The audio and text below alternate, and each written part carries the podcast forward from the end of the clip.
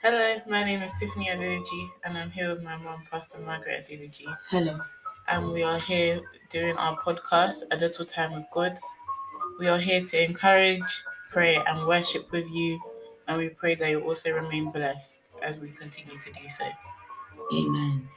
The word of God says in the book of Psalm 119, verse 105, King James's Version. Thy word is a lamp unto my feet and a light unto my path. We pray that you are blessed and you see the light which will bring a change in your life. In Jesus' name. Amen.